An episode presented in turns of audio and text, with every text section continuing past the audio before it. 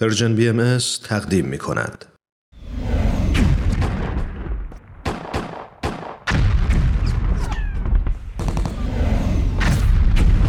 معماران صلح.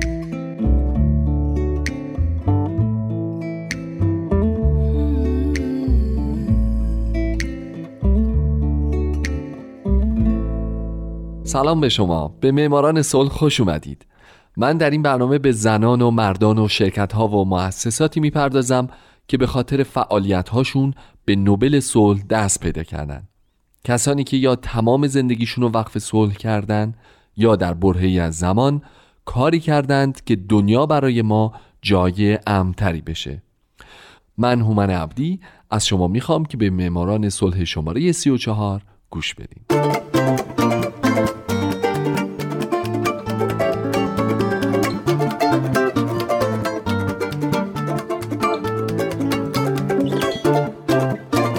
هفته سال 1929 میلادی فرانک بیلینگز کلاگ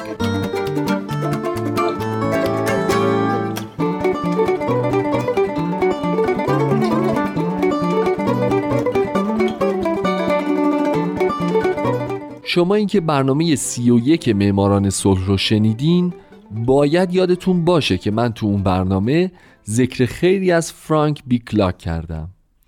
او در 22 دسامبر 1856 در پوتسدام نیویورک در آمریکا متولد شد و در 81 سالگی در 21 دسامبر 1937 در سنت پل مینوسوتای همین کشور درگذشت. او وزیر امور خارجه این کشور بوده یکی از بنیانگذاران معاهده بریاند کلاک بوده و به خاطر همین جایزه نوبل صلح رو هم به خودش اختصاص داده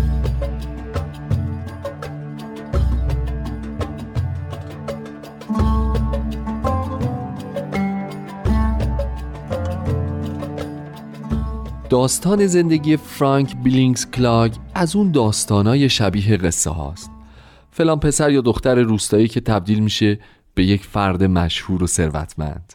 کلاگ هم همینطوری بوده. پسری روستایی که به مقامی در سطح بین المللی می‌رسه. بعد از به دنیا اومدن فرانک خانواده او به خاطر جنگ های داخلی آمریکا مثل خیلی از مردم دیگه از پوتسدام مهاجرت کردن به طرف غرب و بالاخره خانواده کلاک در یک مزرعه گندم در بخش اولمستد مینسوتا مستقر شدند. به خاطر شرایط خاص زندگیشون فرانک تحصیلات اولیه ناقصی داشت. یکی دو سال در ایالت نیویورک به مدرسه رفت بعد از نه سالگی تا چهارده سالگی به مدرسه روستایی در مینسوتا رفت و بعد هم برای پنج سال توی یک مزرعه کار کرد. بعد از این رفت و توی یه دفتر وکالت در روچستر مینسوتا استخدام شد.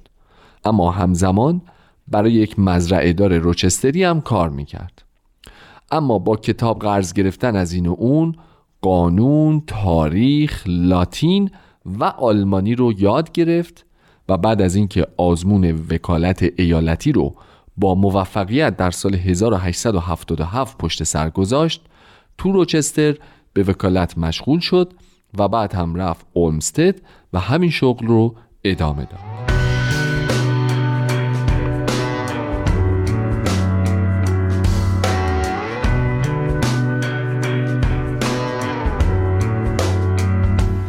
ویلیام رو اولین بار یکی از پسرموهاش به نام کوشمن کلاک دیویس که هم وکیل برجسته بود و هم بعدها سناتور ایالات متحده شد کشف کرد.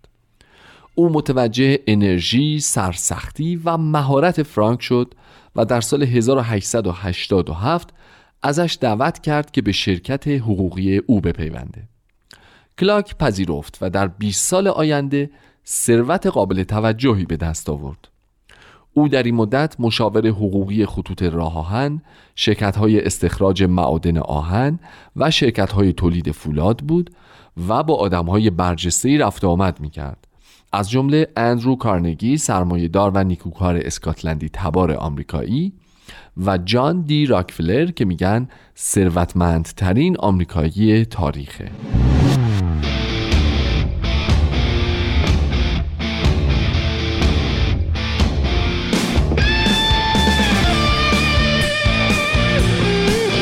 کلاگ با وجود یه همچین دوستایی شهرتی ملی به دست آورد.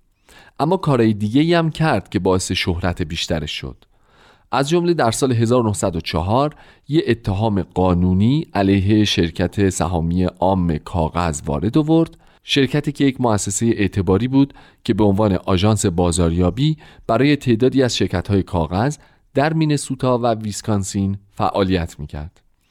همزمان روزولت رئیس جمهور آمریکا که کلاگ از قبل باهاش آشنا شده بود از او خواست که در مقام بازرس تحقیق دیوان عدالت ایالات متحده آمریکا این شرکت رو مورد پیگرد قانونی قرار بده. کلاگ توی این پرونده پیروز شد. به غیر از این تو پرونده های بزرگ دیگه هم پیروز شد.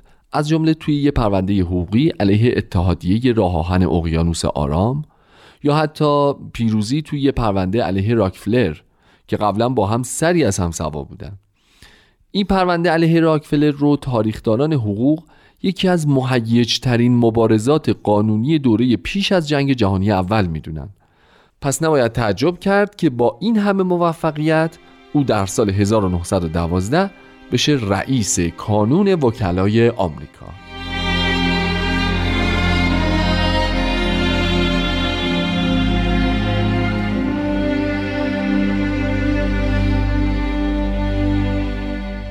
کلاک یک جمهوری خواه بود و از سال 1904 تا 12 عضو کمیته ملی حزب بود. در سال 1916 او به عضویت مجلس سنای آمریکا انتخاب شد. او در دوران شش ساله سناتوریش طرفدار کشاورزی بود، دنبال راهی برای تعادل سیاست و اقتصاد میگشت، معتقد بر کنترل دولت بر اقتصاد بود و یک طرفدار واقعی فعالیت های وودرو ویلسون رئیس جمهور آمریکا و برنده جایزه نوبل صلح در سال 1919 بود و تمام تلاشش رو کرد تا سنا معاهده ورسای و پیوستن به جامعه ملل رو تصویب کنه.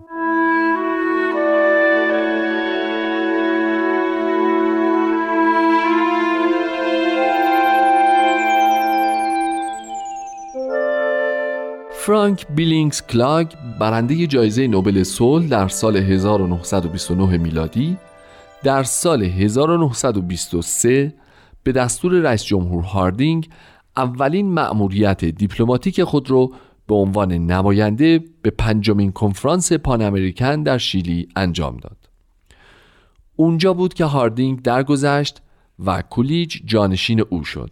پس از بازگشت کلاگ کولیج او را به عنوان نماینده دولت در دادگاه سنت جیمز منصوب کرد.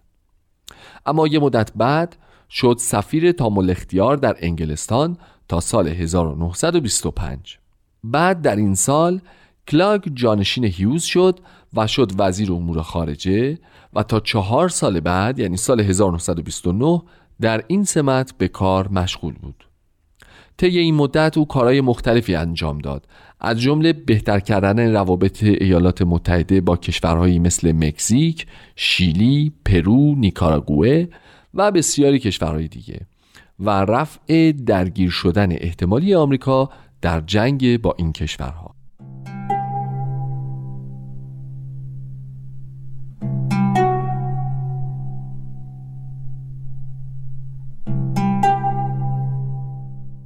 کلاگ یکی از طرفداران سفت و سخت داوری در منازعات بین المللی بود و اتفاقا همین موضوع بود که باعث شد به نوبل صلح دست پیدا کنه. ماجرا از این قرار بود که آریستد بریان وزیر امور خارجه فرانسه در 6 آوریل 1927 در دهمین سالگرد ورود آمریکا به جنگ جهانی اول طرحی رو به صورت سرگشاده منتشر کرد که در اون یک پیمان دوجانبه دوستی دائمی بین کشور فرانسه و آمریکا پیشنهاد شده بود که بر اساس اون دو طرف از هر گونه جنگی بینشون خودداری کنند. اول کلاگ به این پیشنهاد توجهی نکرد اما بعد در 28 دسامبر 1927 در پاسخ پیشنهادی رو به بریان داد مبنی بر قبول یک پیمان چند جانبه که در اون طرفین از هر گونه جنگ اجتناب کنند و این بشه سیاست ملیشون.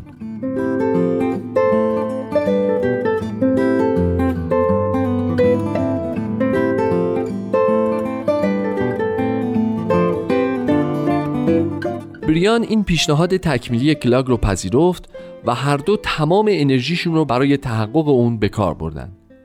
پس یک کنفرانس بین ترتیب دادن و معاهده در 27 آگوست 1928 به امضا رسید و در 24 جولای 1929 توسط 64 امضا کننده به صورت رسمی اعلان شد. معاهده ای که با نام معاهده بریان کلاگ معروف شد. این موفقیت کلاگ براش جوایز متعددی به همراه داشت از جمله جایزه آزادی شهر در دوبلین دریافت نشان لژیون دونور فرانسه و مهمترینش جایزه نوبل صلح. در طی این سالها بود که کلاگ در اوج شهرت و محبوبیت بود. او به کشورهای مختلفی دعوت شد سخنرانی های زیادی انجام داد و دانشگاه های مختلفی به او مدارک افتخاری خودشون رو اعطا کردند.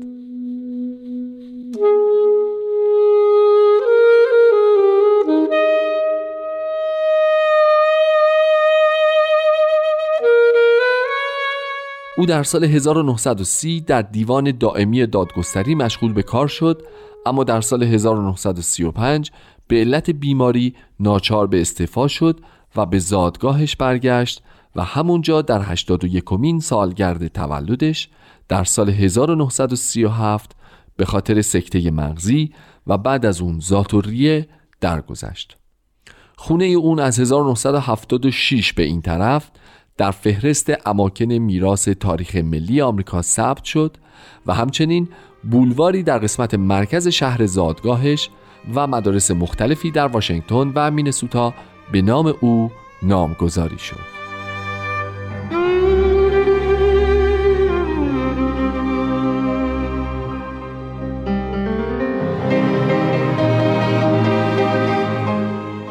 دوستان عزیزم مرسی که به معماران صلح گوش دادید و مرسی که به معماران صلح هفته آینده هم گوش خواهید داد.